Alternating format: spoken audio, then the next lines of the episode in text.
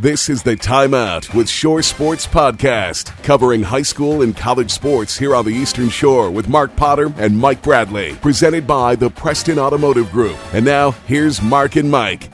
Episode number 91, another playoff edition here as covering the Maryland State High School football playoffs and semifinal action from this past weekend, and now looking ahead to the finals as well. We'll do both here for this podcast. Mike Bradley and the coach Damian Ferragamo joining us. Uh, Mark Potter should be back with us here in the next week or so.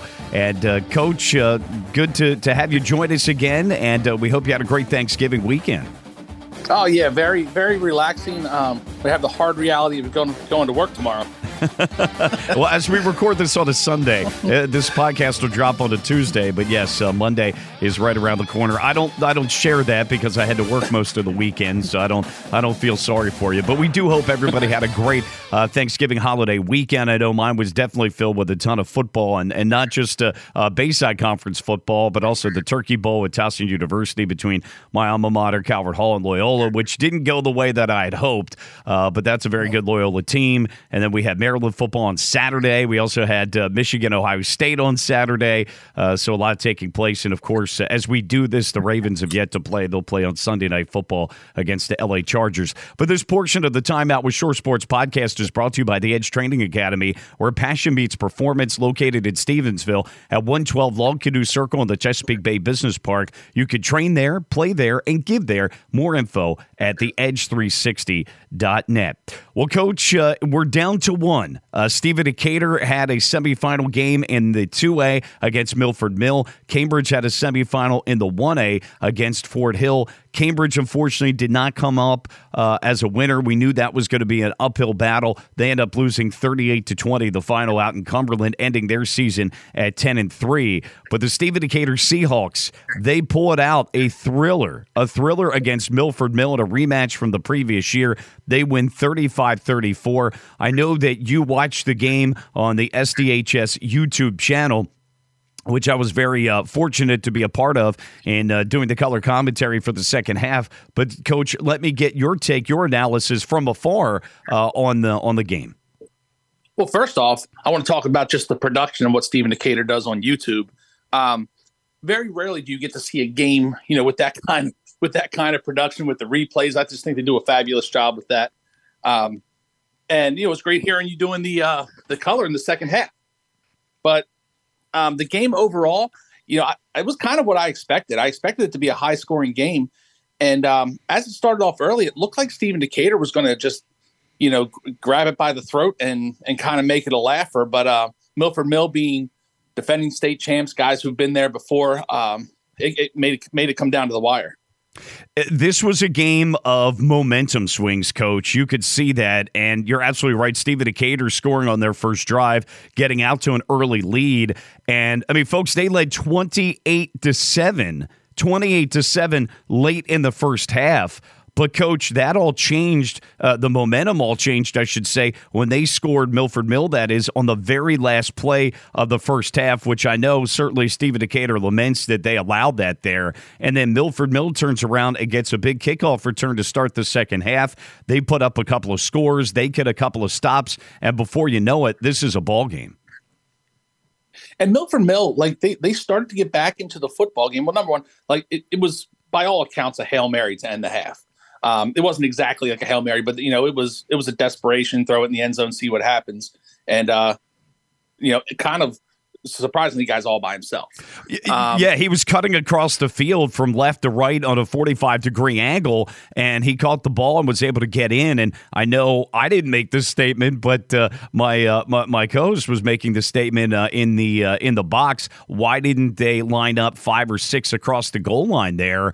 And uh, and play defense that way. They didn't do that. Um, it's a good question, and, and certainly I know Coach Apple's uh, forgotten more football than I'll ever know, but I think it was a fair question to ask, though.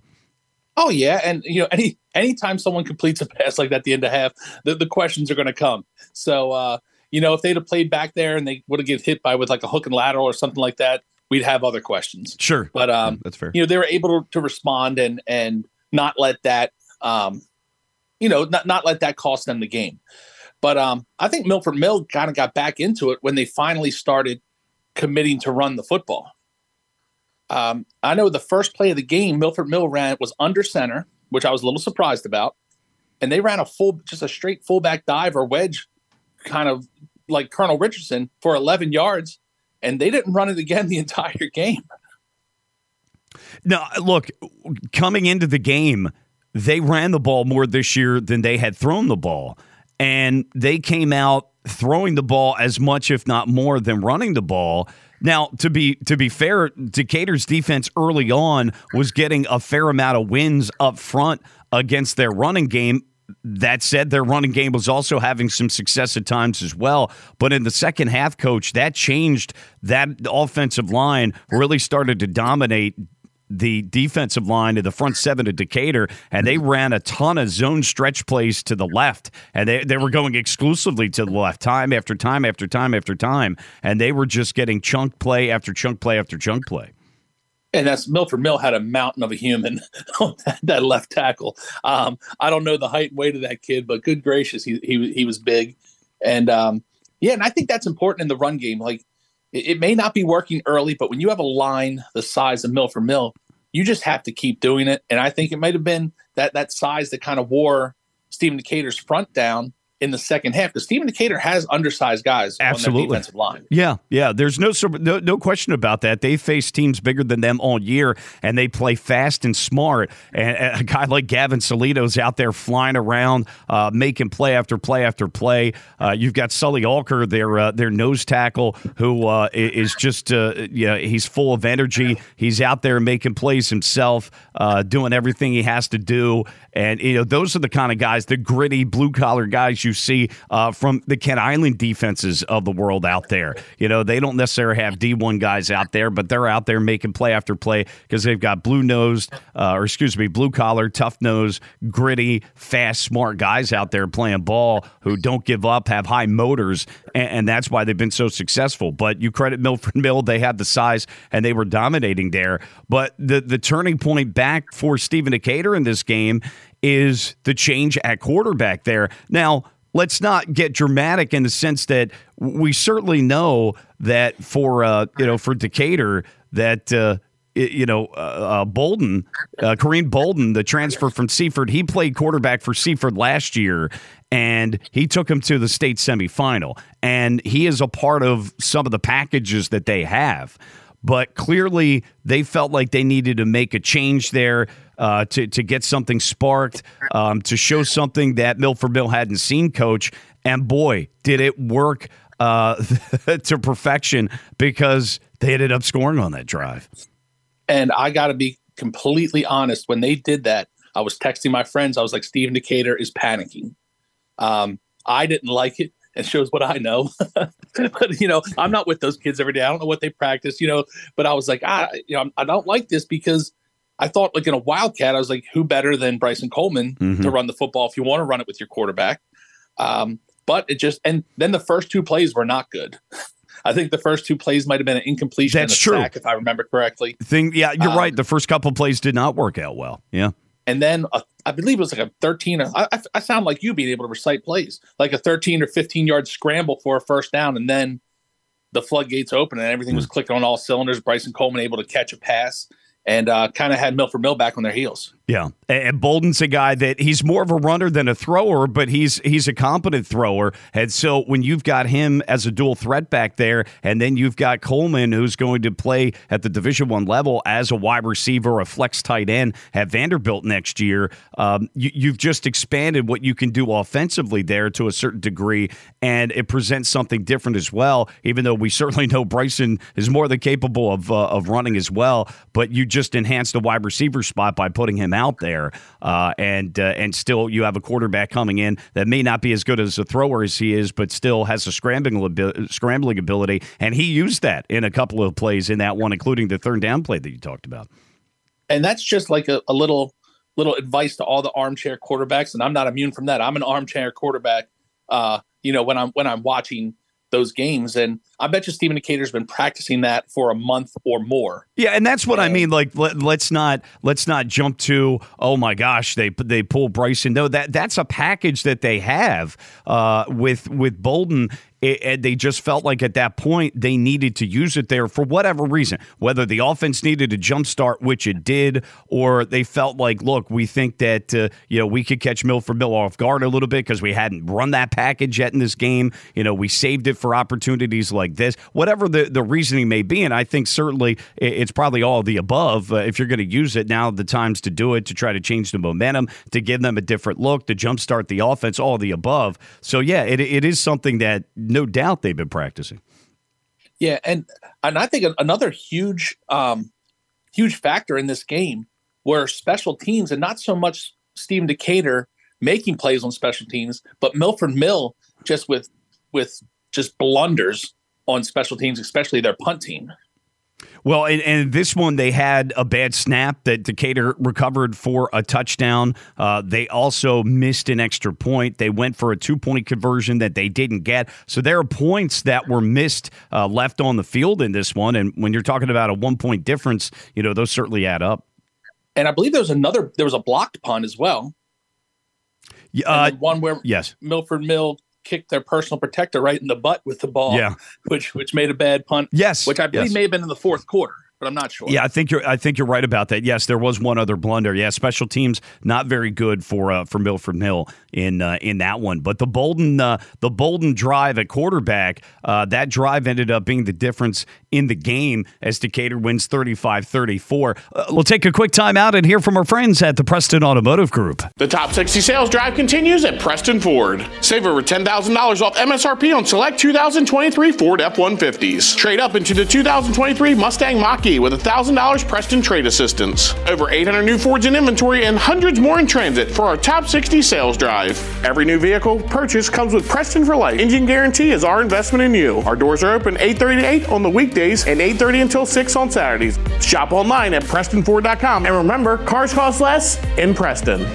Let's run down the capsule here. Uh, Keith Demko of the Daily Times. Uh, with the story here in laying out all that happened here. Uh, so Stephen Decatur, as we mentioned, they won a thriller over Milford Mill, thirty-five to thirty-four. So Davin Chandler opened the scoring with a touchdown to give the Seahawks a seven nothing lead, but Milford Mill evened things up with a rushing touchdown to make it seven to seven at the end of the first quarter. Uh, quarterback Bryson Coleman for Decatur scored on a quarterback keeper in the second quarter to give the Seahawks a 14-7 lead, and then special teams came into play in a big way after Milford Mill snapped the ball over the punter's head on a subsequent subsequent possession. Bolden jumped on the ball in the end zone for his first touchdown of the night, had a 21 to 7 lead. And that's where it looked like, oh boy, things are really uh, getting out of hand here. The momentum has uh, certainly gone to the side of Decatur. And special teams continue to be a big factor as Ethan Bradshaw then recovered a blocked Milford Mill punt, and Bolden scored his second touchdown on the next Decatur possession to make it 28 to 7. At the end of the first half, though, Milford Mill quarterback Deshaun Purdy completed a long touchdown pass to make it 28 14.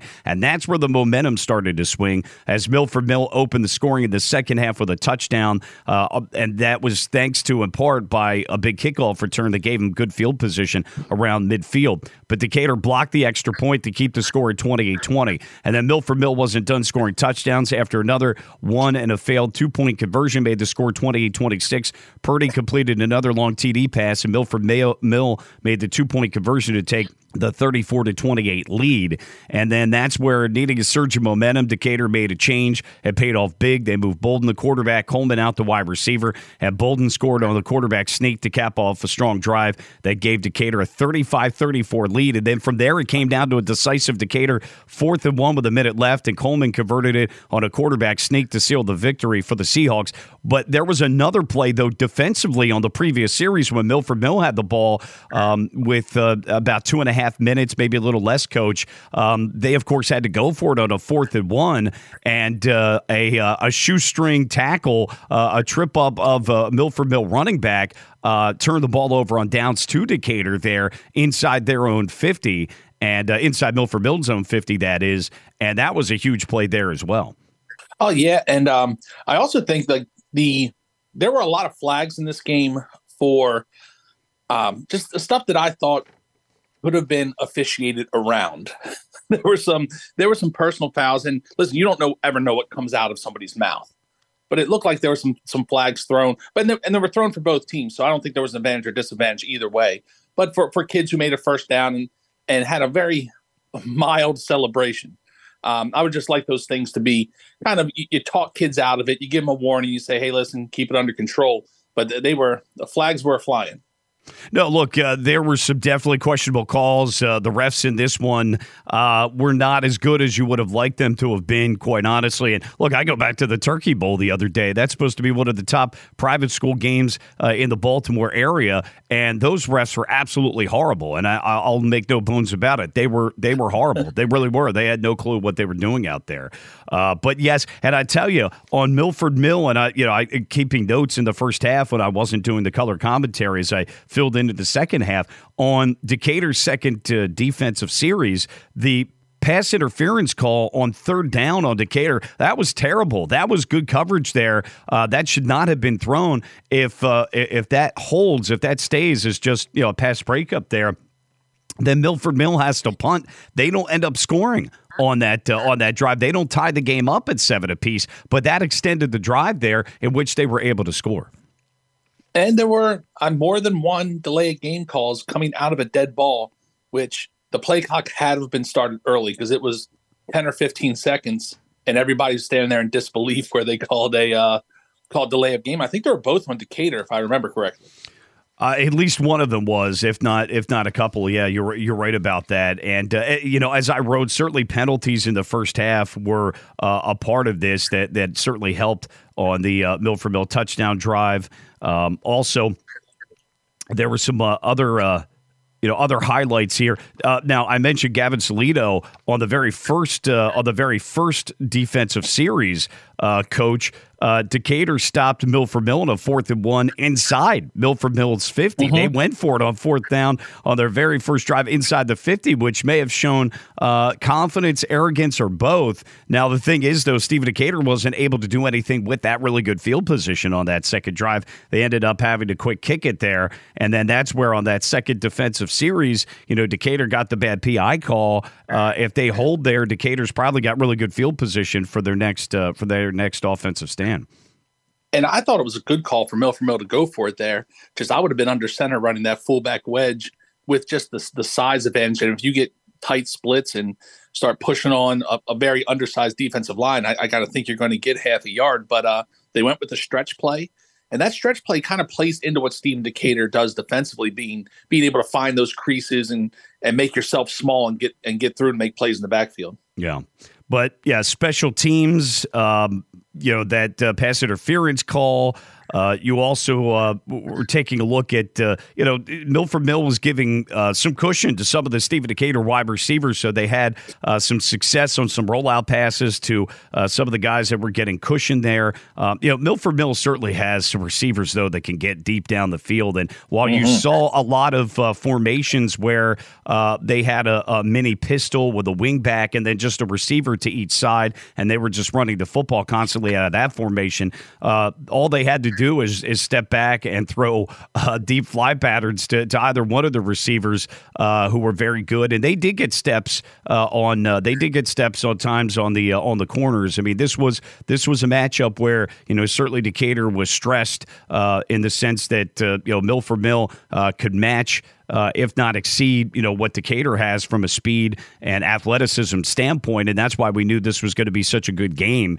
Uh, but Decatur was able to you know, come out and, uh, and, seize the opportunity, get the momentum back in the second half at the most critical of times, and win the game. I know there was a play where uh, uh, David Chandler, uh, with recovery speed, made a heck of a uh, swipe on a on a deep pass down uh, down the middle of the field. Now, I'm, I'm trying to remember if that was late in the first half or if that was just a a series where the defense held. I can't remember exactly, but I know that play sticks out in my mind. By the way, in the press box that we're seeing, Chandler has received a scholarship offer to West Virginia, by the way.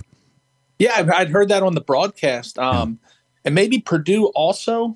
I, I think, uh, yeah, I think that name came up as well. Yeah, we'll, we'll I'll have to get that uh, nailed down from Coach uh, from Coach Coleman. But you know, I, you know, Coach, just to take a step back for a second, you know, the atmosphere in Berlin Friday night, uh, the stands were packed uh, with uh, parents, of course, with students, with alumni, with just community members that care, that support the program, and uh, they got their cowbells out. And, and I have to say, it, it made me feel like I was in Centerville at a Queen Anne's County uh, playoff game because I know that the, the Lions fans are known for bringing out their cowbells uh, for those uh, for those playoff games. I don't know if they do that in North Carolina. I, I don't think they did, but maybe they've done it in the past. But I know Queen Anne's has done that. But the atmosphere was unbelievable. When you go into that press box, you know, everybody in there uh, is committed to making it such a great uh, game day experience. You know, Dave Dotson, I mean, we can't say enough about all the work that he's put in from an IT perspective um, in, in, working with the software that they have uh, to put on the production they do on the Steve Decatur High School YouTube channel. Um, they've got the brand new scoreboard. And of course, uh, you know, he's hooked up to that and uh, providing, uh, you know, replays and graphics and all sorts of things there. The PA announcer does a phenomenal job. He sounds, he sounds like we're at a college or NFL game. I mean, you talk about a lot of excitement, enthusiasm, professionalism. Uh, got a great voice for it. Does a really good job. Uh, the staff that helps David Dotson out and doing all that uh, you know and doing all that uh, that they do um, you know with uh, his son and some other folks that help him out there and manning the software while he could go back and forth all over the place and do what he needs to do as well. And then you've got the broadcast uh, team uh, that uh, does the YouTube channel Tyler Riley that I worked with in the second half but Mike Hughes who I filled in for. And those guys just do a really really good job and uh, it makes it for one heck of an experience. And coach, you've been a part of these state championship runs. You run a state championship. Uh, you've been in some big runs with Kent Island before. Um, boy, th- th- th- there is just something to be said for that kind of atmosphere when it's do or die, when it's ratcheted up in a close game like this. Um, you don't get too many games like that during the course of a regular season. You just don't. Game three of the regular season, more times than not, isn't anywhere like what that state semifinal game in Berlin was like on Friday. Yeah, and to be honest, like Stephen Decatur right now does not have a rivalry. They don't have a rivalry game that is like a a Kent Island Queen Anne's would be. Um, you know, to have that atmosphere that kind of feels like the playoffs, even when it isn't. Um, and it was also great to see Stephen Decatur like in a close game, which they haven't had yet this year. So there was that question like in a close game, how would they respond? Because they pretty much won every game going away um, this year. Probably their was their closest game um, Kent Island this year, probably, or, or North Carolina. No, it was probably Kent Island. Kent Island was an 18 point win. Yeah, I mean, a, a, couple of interceptions in the first quarter from, from Bryson Coleman, which is, you know, unlike him against Queen Anne's, made it close in the first quarter, but then they dominated from the second quarter on against the Lions. I think they scored four times in that second quarter. So you're right. They have not. They had not been tested much. I mean, I certainly am sure the coaching staff and the players knew that this was going to be their toughest game so far. They knew that. Uh, but you're right. Until you're out, you know, and and being tested like that, how are you going to respond? That's a big character check, coach. And uh, look, uh, you and I have been doing this long enough, and and, and you more than me, and you uh, you again, you've coached for a long time, been a head coach, and won a state title, and, and had a lot of success.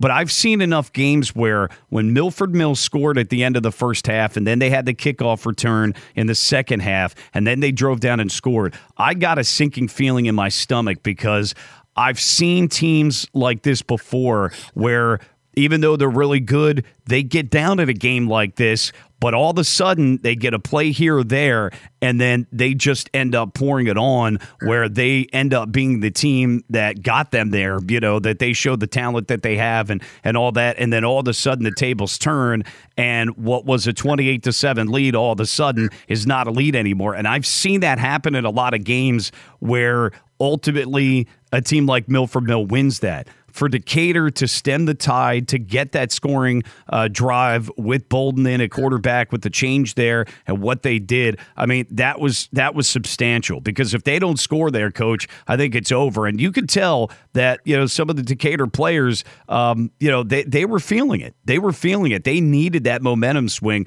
They were feeling the tide of Milford Mill. And Coach Coleman said at the end of the game, Milford Mill, essentially, I'm paraphrasing, was not going gentle into that good night. So a, a, lot of a lot of football games, especially these big football games, happen between the ears of of 16, 17, and 18 year old boys. Mm-hmm. Um, so that that doubt that creeps into your head when everything in that game has been going your way, and honestly, everything in the season has been going your way, and then all of a sudden it's not. and you know you're in week 13 and you're faced with something you haven't haven't been faced with before.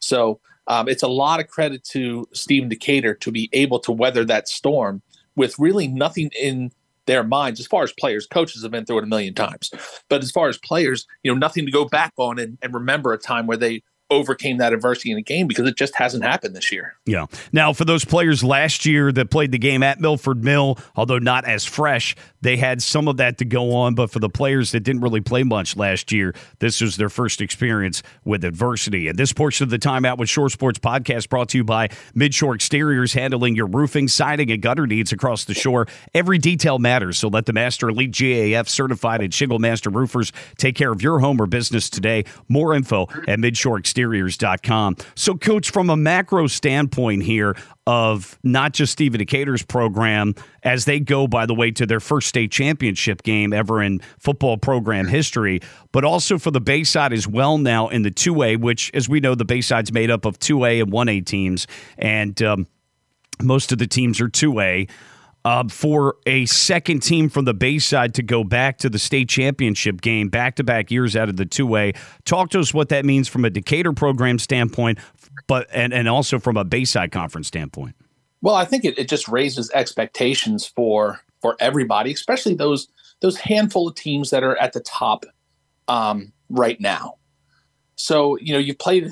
If you see a North Carolina, a Kent Island, going the last two years. Um, you know, you see these teams succeeding, and you know, a kid can look around the, the weight room and say, "Yeah, we play these guys all the time. We played them well. You know, we beat them at certain points." You, can really put that in your head, and you, you see that the the goal is actually obtainable. Um, when I was at Old Mill, I actually watched Arundel lose to Quince Orchard in the 4A state championship game where Arundel had a huge lead. And it just dawned on me, it's like, we lost by a score to Arundel.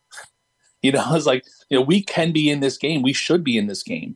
So it kind of raises your expectations and, and you're no longer looking to be the Bayside champ or win that rivalry game. You know that you can be a player at the state level for Decatur, you know, we've seen them rise over the last couple years. I know for me, having done radio broadcasts, I mentioned this on the YouTube channel. You know, I did the games from 08 through 10, produced the games back in 07 to see where the program has come. I mean, they've certainly you know set the gold standard in the Bayside the last couple of years, along with you know Kent Island last year. Kent Island's done it for a much longer period of time. Uh, Queen Anne's as well. North Carolina had their run. They've certainly now set a new level for, for their program and where they uh, where they want to be at. When you develop a program, so these are these are programs. They're not teams. When you develop that program, like you should be in the conversation every year. Now, every year it doesn't work out. every year you, you don't have the talent base that another team may have, but you're in that conversation.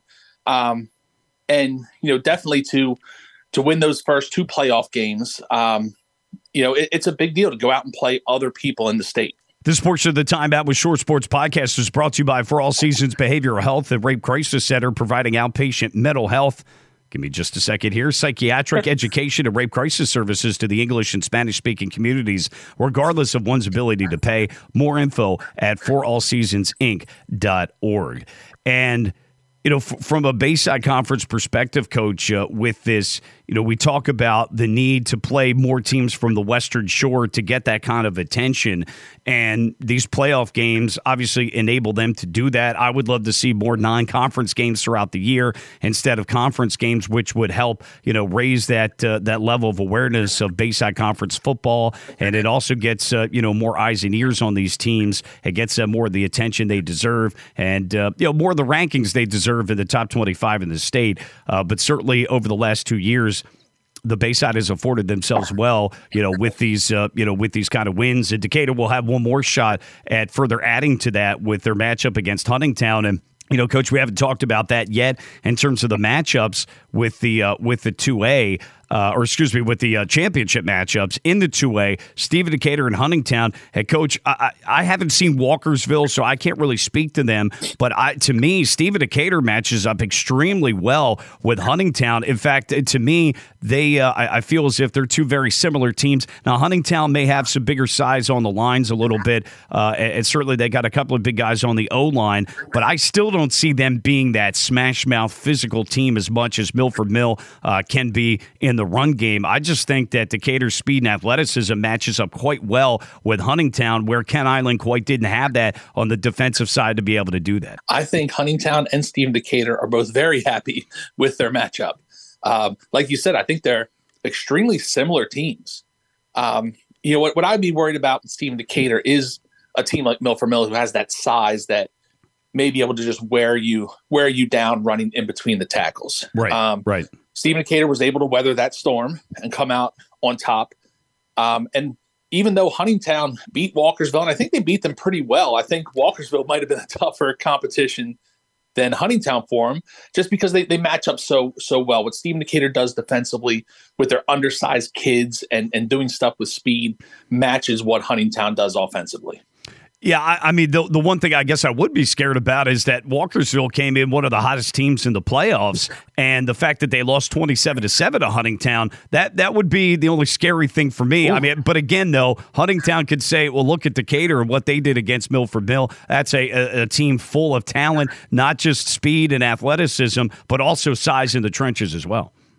Oh, without a doubt. I mean, you got to be concerned. No, there are no cupcakes playing the last week of the right, season. So, right, uh, right. It, it's it's going to be tough regardless of who it is. Yeah. I just I like this match. I like this game. I think it's going to be extremely entertaining, and uh, you know, I think it's going to be a lot like Milford Mill. Like you're going to have to score 35 points to win this game. I could see this being a high scoring affair. Both quarterbacks who could run and throw. Both teams have guys to be able to throw to, and uh, you know, teams that. Uh, with Huntingtown, they certainly showed as well that they could run the football, but they like to do it out of the spread, not load up uh, with uh, heavy personnel.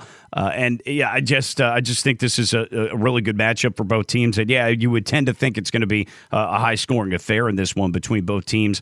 The game's going to be Thursday at Navy Marine Corps Memorial Stadium with a kickoff at seven o'clock. Um, coach, as we get to the 1A, Cambridge South Dorchester, they fall to Fort Hill 38 to 20. And, uh, you know, Fort Hill took a big lead in this one. So I, I think that, uh, you know, the points that were scored later in the game um, were uh, were probably more with Fort Hill, who had backups in it. I, I, don't say that, you know, with any disrespect, but I think somebody pointed out that, that they made the comment where I don't think they realized that Fort Hill got out to like a 31 nothing lead at the, in this one. So just to understand it. But we knew it was an uphill battle. That's an awfully tough team to, to play against and on the road. That's a long trip, and uh, you know they're they're likely to win out anyway. Fort Hill has won. Gosh, I, would have to go back and look at the look at the state bulletin, but several state championships in a row, and now that they've they've had that they've they've increased the classifications to six, and them and Dunbar are on in different classifications. Um, th- those two teams have got a, a pretty good road getting to avoid each other on their way to win a state championship. Yeah. Um, and in the 1A, it'll be Fort Hill and Mountain Ridge, both from Western Maryland. They could play that game at. Uh, at Frostburg State. It would probably be more apropos than having to go all the way to Navy. I've talked about that before. They, they maybe even ought to think about doing those kind of things with maybe some of the state championship games.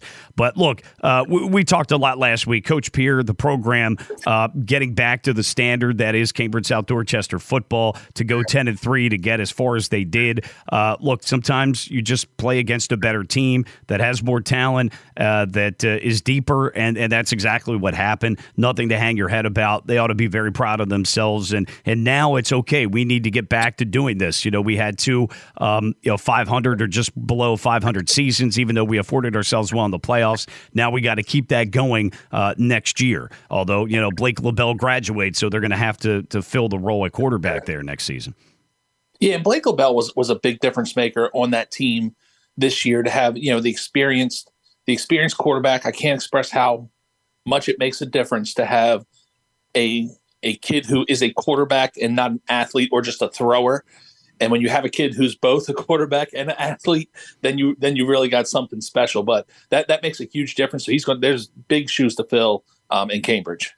This portion of the Time Out with Shore Sports podcast brought to you by Queenstown Bank, your community bank on the Eastern Shore with nine branches across four counties. They're conveniently located in or near your hometown. Stop in at any of their branches or give them a call at 410 827 8881. Queenstown Bank, your official hometown bank, member FDIC, and equal housing lender. All right, so let's go through the other matchups here taking place, coach, uh, for the state championship games. Again, all at Navy Marine Corps Memorial Stadium. And again, Stephen Decatur out of the Bayside Thursday night, 7 o'clock, taking on Huntingtown for the Class 2A title. On Friday at 4 in the Class 2A 1A. And again, remember that the classifications went from 4 to 6 after COVID, with everybody uh, now getting into the state playoffs.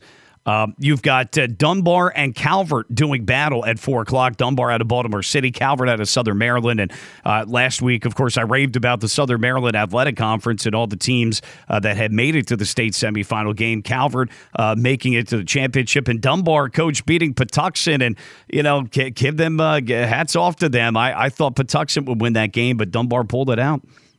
Patuxent had them on the ropes. I believe they had a two-score lead. Wow. Um, at one point uh, but Dunbar, the, that program, what they've done, the athletes they keep just coming through that school.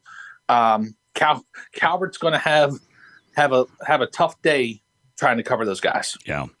Uh, the Class 4A at 7:30, Broadneck and Wise doing battle. That ought to be a really good matchup. Broadneck uh, having defeated a, a Northwest team uh, that upset Quince Orchard, so that certainly helped on their way there. And, and Coach going through, uh, who did they end up uh, beating to get there last week? Uh, going through.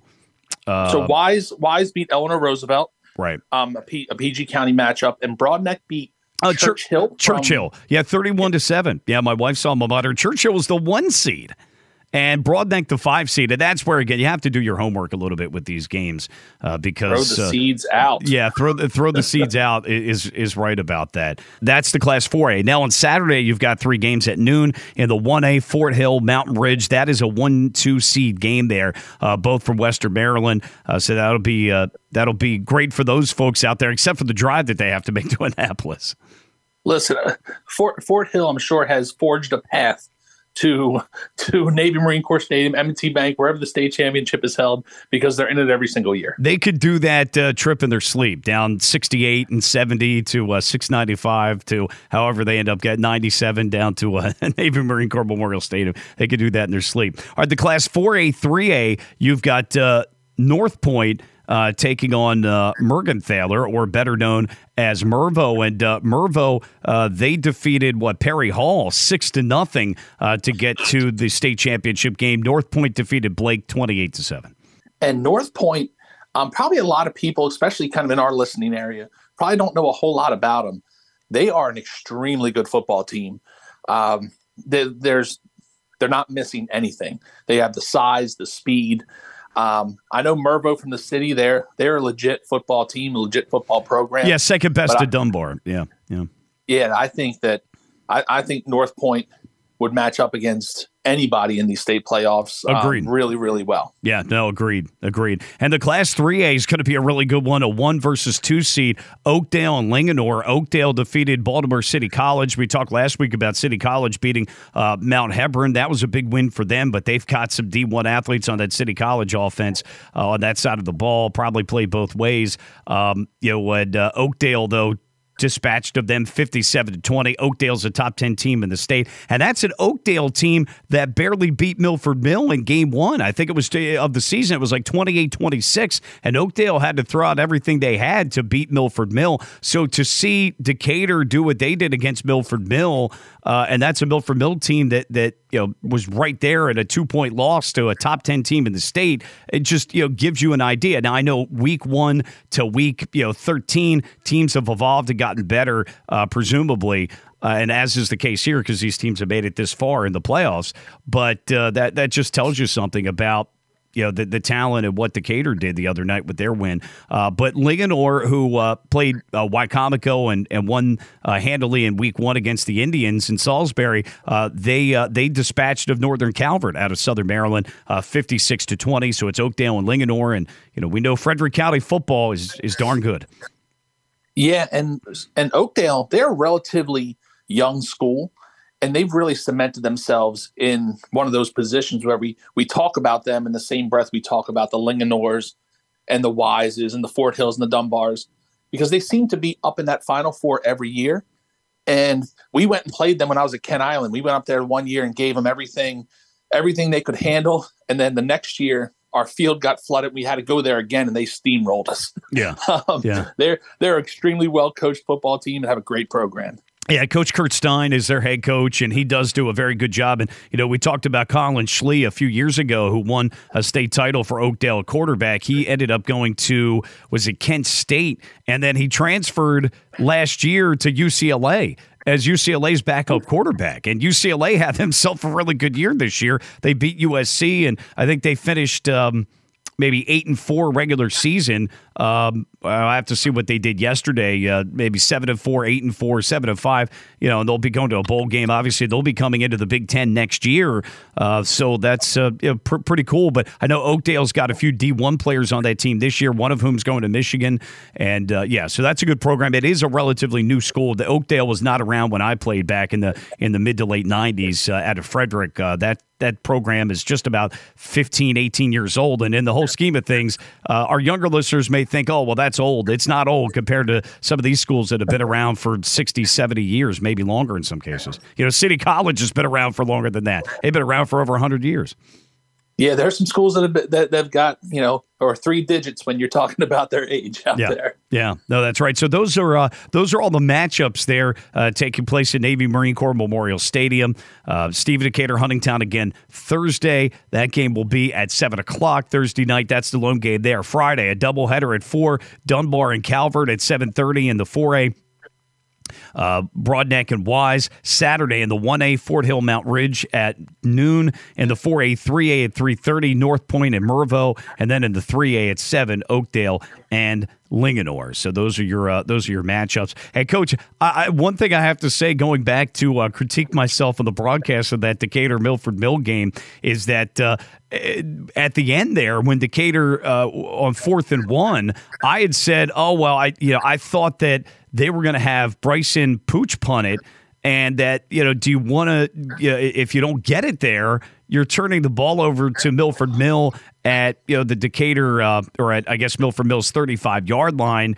You know, do you? Uh, you know, I'm not sure you want to do that there. I don't know why I had a brain freeze that look, you're going to put the ball in the hands of your best, you know, your best player, and he's, you know, he's uh, uh, certainly tall enough uh, to to be able to run into that line and get yourself a yard. Not wanting to give the ball back to Milford Mill offensively at all. I don't know why I, I in my mind thought, well, I think they're going to pooch punt in here. I don't know that they want to take the chance of turning it over to Milford Mill, and I guess maybe I was showing a little bit too much respect for Milford Mill's, uh, you know uh, uh, size and defensive front there. Um, no, they they Decatur did exactly what they should there, and if they didn't end up getting it, they didn't end up getting it. Uh, that wouldn't have been the end of the game there. But you put the ball in the hands of your best player, and and that's exactly what they did. And he forged ahead for the first down and, and game over at that point. But that that to throw the red flag on me on that one, that was a terrible that was a terrible call on my part. Well, that's why these high school coaches get paid thousands and thousands and thousands of dollars to make those tough calls. And we don't. no, that's right. That's right. Uh, so I, I, don't know why I was thinking, oh, they'll pooch punt it here. They'll pin them back. You know, not a lot of time, no timeouts. And I mean, I don't know that that was the worst thought in the world, but at the same time, I get it. Don't you don't want to put the ball back in their hands offensively and take any chances there. So, and it uh, and it panned out. Um, Coach, any final thoughts here? Hey, just looking forward to a state championship weekend.